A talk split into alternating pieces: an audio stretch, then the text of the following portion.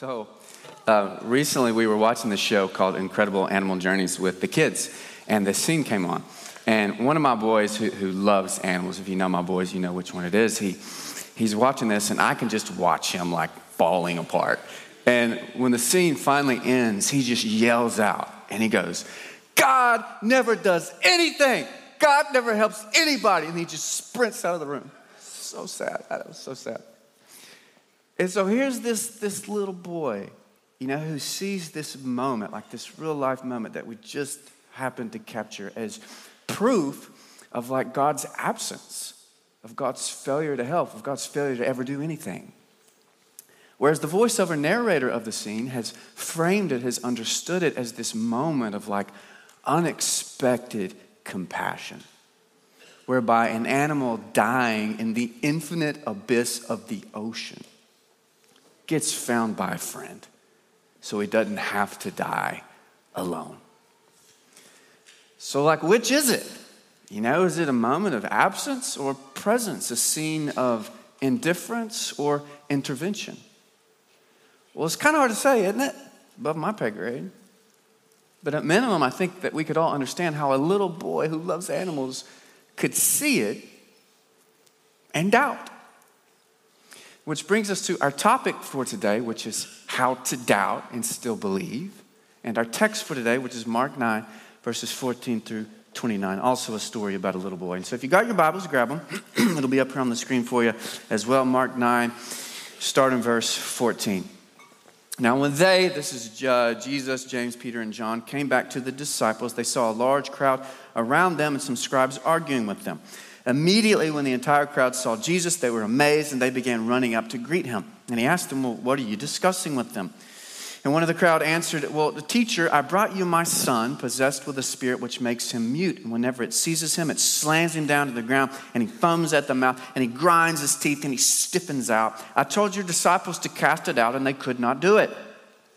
Jesus answered them and said, Oh, unbelieving generation, how long shall I be with you? How long shall I put up with you? Bring him to me. Then he brought the boy to Jesus. When he saw him, immediately the Spirit threw him into a convulsion, and falling to the ground, he began rolling around, foaming at the mouth. And Jesus asked his father, How long has this been happening to him? And he said, From childhood, it's often thrown him both into the fire and into the water to destroy him. But if you can do anything, take pity on us and help us. And Jesus said to him, If you can. All things are possible to him who believes. Immediately, the boy's father cried out and he said, I do believe, but help my unbelief. Now, when Jesus saw that a crowd was rapidly gathering, he rebuked the unclean spirit, saying to it, You deaf and mute spirit, I command you, come out of him and do not enter him again. Now, after crying out and throwing him into terrible convulsions, it came out, and the boy became so much like a corpse that most of them said, He's dead. But Jesus took him by the hand and raised him and he got up.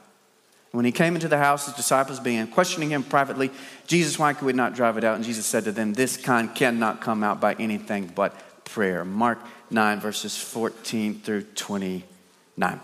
So, whenever we talk about doubt, um, there, there's a certain group of people who get very confused and maybe even a little bit frustrated because they just cannot understand how anybody could ever doubt. Now, I call these people true believers. I don't mean this in a condescending way, it's just an accurate description. True believers. True believers are people who could not doubt God and God's goodness if they tried. People for whom faith is just the most natural thing imaginable. And so they simply cannot imagine how or why anybody could or should or would ever doubt God and God's goodness. Dave mentioned this in the first week of the series, but it is a very little known fact that while everybody has been called upon to have faith, there is this sense in which faith is a spiritual gift that God gives some people and not other people. All right, 1 Corinthians 12, 7 through 9, we'll read it.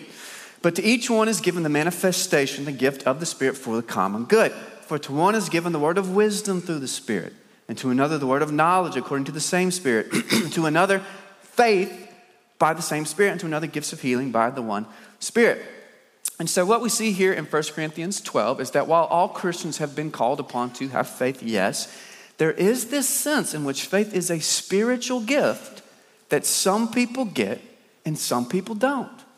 And so, just like some people have been spiritually gifted with an ability to teach, some people have been gifted with an ability to encourage, to give, to serve. So, some people have been gifted with this ability to believe.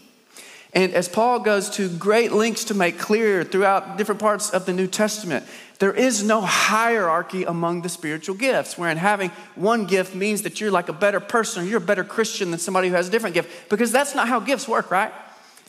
I mean, does any sane and sensible person brag about how awesome they are for receiving a gift?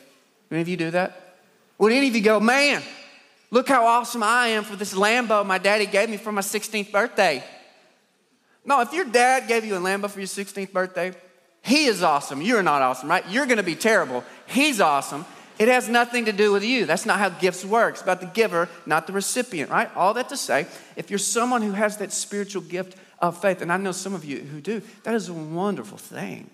And it is a gift to the body, it's a gift to the community. But you should also bear in mind that it does not make you any better, and that faith simply doesn't come as naturally for a lot of the rest of us. I've, uh, I've never been bashful about my affinity for Stanley Hauerwas. I love Stanley, and he's so cute. he's, He's a born and bred Central Texan who taught uh, theology and ethics at Notre Dame and Duke. He has no tolerance for BS. He cusses way too much. You see why I like him. And he was once named America's best theologian by Time Magazine, back when Time Magazine made such proclamations. Um, anyways, I love him. I, I, love what he says about faith in his memoir about his life. He, he's talking about how weird it is to be considered like a great theologian, America's best theologian, when you know the truth about how imperfect and flawed your own faith really is. Listen to what he says. He says, God's just not there for me in the way that God is just there for some.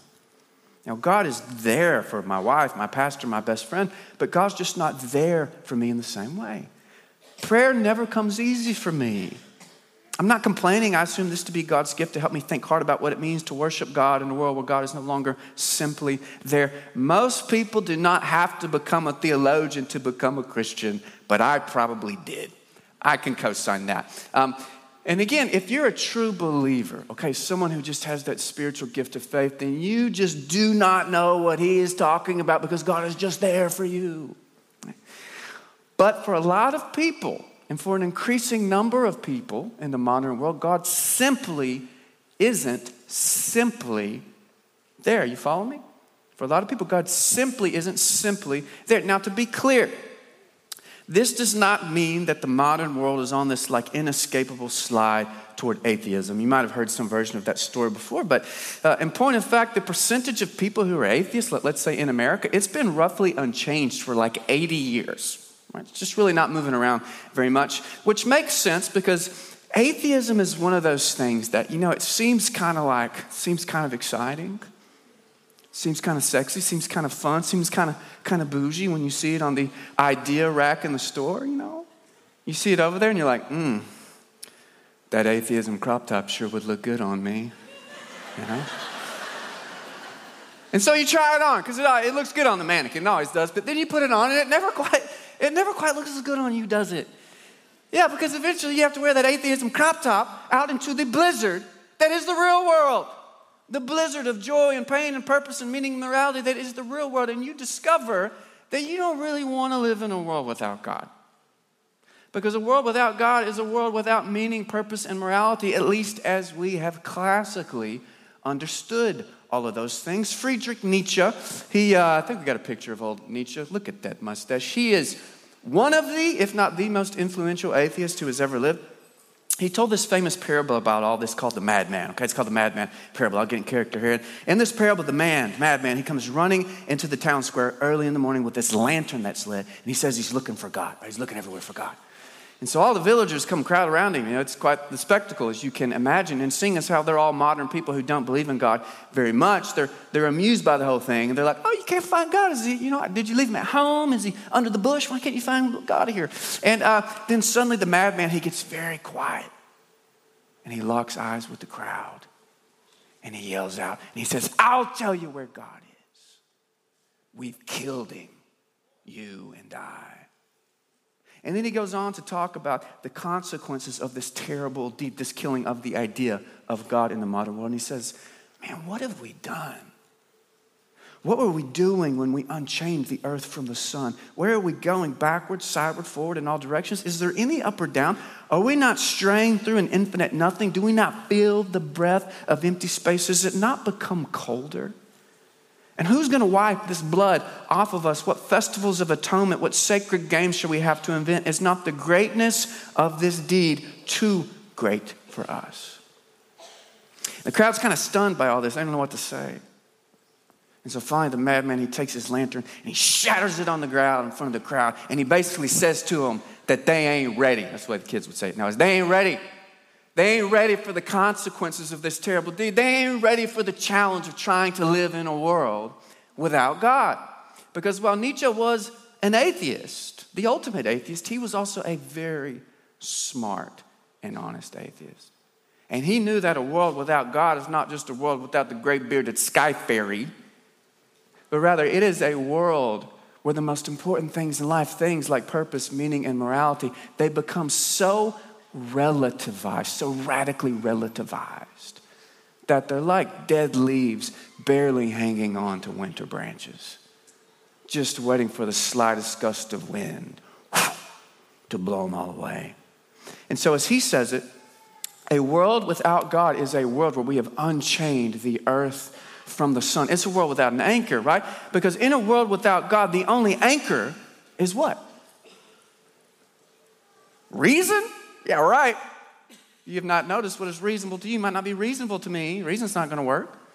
In a world without God, the only anchor is what? The only possible anchor is what? Well, it's you. You. And do you think you're big enough for that? You big enough to anchor the cosmos? You big enough to anchor the universe? You big enough to anchor the world? You big enough to anchor your world? Your little pseudo sovereign self is going to anchor the world. Well, good luck with that one.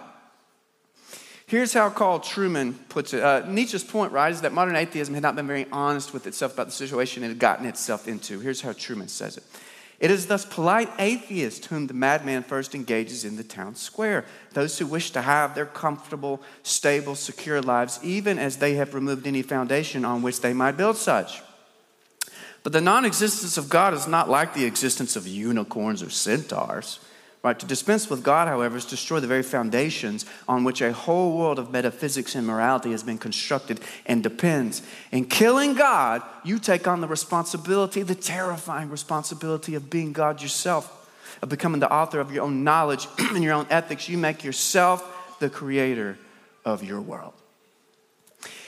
And it would appear as though Nietzsche was onto something because despite all these proclamations of a tidal wave of atheism sweeping over the modern world, it just keeps not happening. Mainly because most normal people instinctively understand that real, true atheism, it just kind of sucks. Rationally, scientifically, can't explain existence, right? Philosophically, morally, ethically, it just kind of sucks. And so, atheism, it is fun to try on in the idea changing room during your sophomore year of college, after your first philosophy class or your standard existential midlife crisis. But then it is usually no thanks on wearing the atheism crop top out into the real world. And so, rather than a tidal wave of atheism, what we are seeing in the modern world is more of a gradual drift towards something like agnosticism. That's probably the best word. Agnosticism, a term that describes the growing group of people who believe in something, believe in something, but who struggle to believe in God as classically understood, and who thus believe in something but aren't sure exactly what it is or isn't that they do or don't believe in. Okay? That's where a lot of people find themselves. I'm not going to spend much time uh, commenting on the complex set of factors by which belief has become difficult for modern people. Um, for, for future kind of reading or digging, if you want to do it, there's two books I'll mention. The first one is called A Secular Age by uh, Charles Taylor. It's a great book. I must warn you, it is 700 pages long. But once you've read it, you get to brag about reading it for the rest of your life. It's amazing, like I'm bragging right now. And it's so big. Look, you put it down and you stand on it. You're as tall as Joel. You can get stuff off the top shelf, anything you want. So, A Secular Age by Charles Taylor. Uh, it's total classic. And then um, the second book is actually one I wrote a few years ago. It's called Faith in the Shadows. About my own journey dealing with doubt. I've actually got some copies uh, in Next Steps that we're going to give away for free if that would be helpful for you. And then also in Next Step, there's some representatives from Alpha. That's a ministry we do for people who are new to or skeptical about faith. And so if you or someone you know is skeptical about faith, go check out Next Steps and grab those resources. Um, but briefly, I do think it's important to understand uh, one really important thing here, and that is that doubt comes in different forms to different people for different reasons. You know, some people stumble in their faith because they just have this sense that, like, physics and biology and modern science in general has explained away the need for God. Right, I get that. I think it's a mistake, but I've been there. I've stubbed my toe on that one before. Then some people stumble because they feel like the world is just like too mean, too cruel to have been created by a good and gracious God. I've been there. Some people stumble because. Uh, they're just like all these religions, and it's overwhelming that there's so many religions that believe all these different things, and you start to go down the wormhole. You're like, Am I just a Christian because my parents were Christian? Well, like, yeah, for a lot of us, yes, but does that mean that Christianity is not true? And you got all these other religions? I just don't know. Mostly, though, modern unbelief is not about a single thing or a single doubt, but rather it is the cumulative effect of not much experiencing God's presence in the world. Okay, modern unbelief, it's not a single thing. It's not like a silver bullet doubt. It's the cumulative experience of not really experiencing God's presence in the world. I, um, I know I've taken a long approach to the text. We've done a couple passes on the runway, but I thought it was important to sketch out the modern context of faith in which God simply isn't simply there for a lot of us. And so, with that context in place, let's return to our story and see what we can learn about how to doubt and still believe. So, Jesus comes down from the mountain with Peter, James, and John. When he gets back on level ground, he sees this big crowd. They're arguing. At the center of the argument, there is a father and a little boy. Like the father, uh, the little boy is demon possessed, and he has been for a really long time. And so his father brings him to Jesus, hoping that Jesus can help him. He instead finds Jesus' disciples. They try, they fail. And we sense a little bit of exasperation in Jesus' reaction. Did you notice that? He's like, For real? I mean, how long do I have to put up with you all before you understand? But uh, nevertheless, the father seemingly feels permission to bring his little boy to Jesus, at which point he has one of these seizures. And then Jesus does something very curious. He asks the father a question. Do you remember the question? What does Jesus say? How long has this been happening to him? Now, I say this is curious because it's not like Jesus needs to know the answer to that question in order to heal this little boy, right? It's not like Jesus is going to be like, oh, it's 10 years. Well, let me, let me power up real quick. no, Jesus, Jesus doesn't need to know this. And so why does Jesus ask him? Well, I, I suspect that Jesus asked because Jesus wants to understand the suffering that this little boy and his dad have endured. Because quite often, the first step toward healing is understanding that your suffering has been understood, right? So much of the time, it's understanding that your suffering has been understood. Uh, and so the father tells Jesus that this has been happening since childhood, and then he begs Jesus to heal his little boy if Jesus can. And this is one of those moments, man, where I just bet, I bet, I bet there was like a little bit of a twinkle in Jesus' eye, a little bit of a mischievous grin upon his face because Jesus is like, if I can heal him, my man, I do not think you know who you are talking to. The question is not if I can heal him, the question is if you can believe. Can you believe, Father? At which point the father offers this just like comically perfect, hilarious, and honest response to Jesus. He says, Oh, I do believe, but please help my unbelief.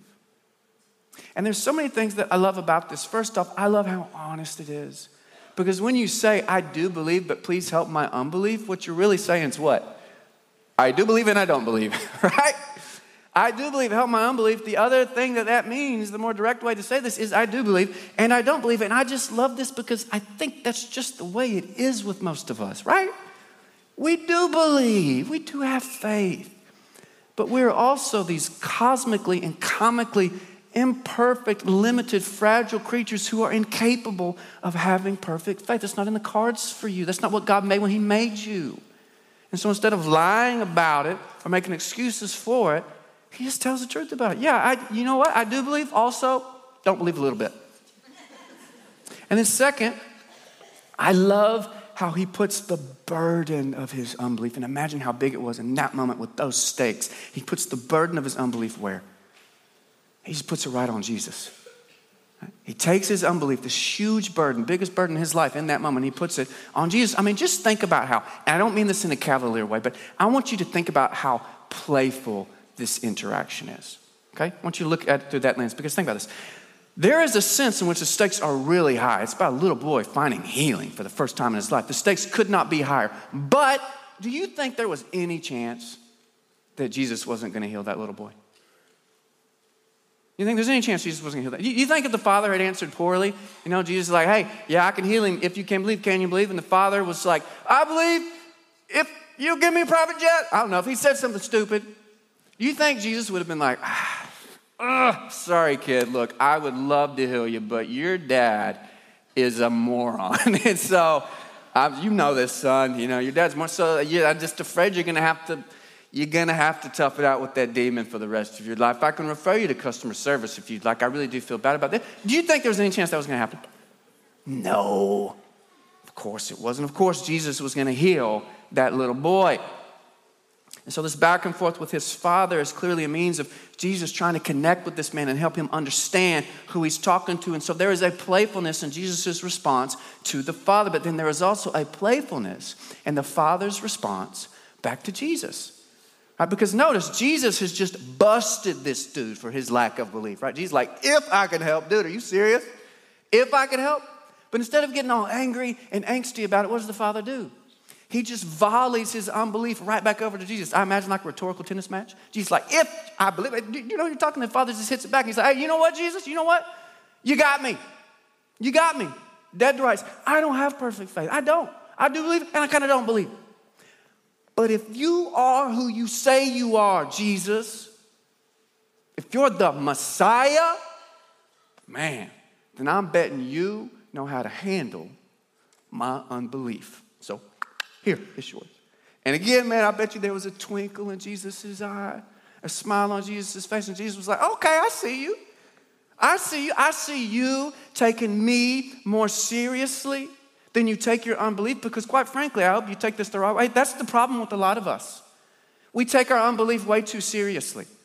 A lot of us take it way too serious. Some of us, we get so freaked out by our doubts, like, I just don't know, man. There's all this stuff I don't know. I'm not certain about it. There's this, there's that. I don't know how to make perfect sense of it. It's like, well, yeah, man, what were you expecting? Do you know how little you are? Do you know how long you have been here? Do you know how long you're going to be here? Don't take this the wrong way, but you were like a cosmic fart. You were here and then gone. That is all you are. And you were so shocked that you can't figure this whole thing out. That is news to you? That bothers you? It reminds me of this another great text, Romans 3, verses 1 through 4. This Paul talking. He says, Then what advantage has the Jew? Or what is the benefit of circumcision? Well, it's great in every respect. First of all, they were entrusted with the oracles of God. Now, what then? If some did not believe, their unbelief will not nullify the faithfulness of God, will it? Psh, may it never be. Rather, God will be found true, though every man be found a liar. Now, in context, Paul's dealing with this question of why so many Jews had rejected Jesus, the Jewish Messiah. And then, more specifically, if that meant that God had been unfaithful to Israel. And what we see here, so specifically in Romans 3, and then fleshed out in more detail in Romans 9 through 11, is that no matter how fatal Israel's rejection of God appears, God is never going to reject Israel, ever. Because Israel's unfaithfulness cannot nullify God's faithfulness. May it never be. All that to say, how do you doubt and still believe? Well, I think it's important to first note that y'all, we basically all do it basically all the time, right? None of you here have perfect faith, and yet you're here with faith, okay? So we do it all the time. But to spell it out just a little bit more for you, it starts with you remembering and resting in the good news of the gospel. Because the good news of the gospel is that God has made promises to you. Not because you deserved them, not because you had so much faith, but because God is good and kind and merciful. And God has promised that His faithfulness to you is not dependent upon your ability to have perfect faith in Him.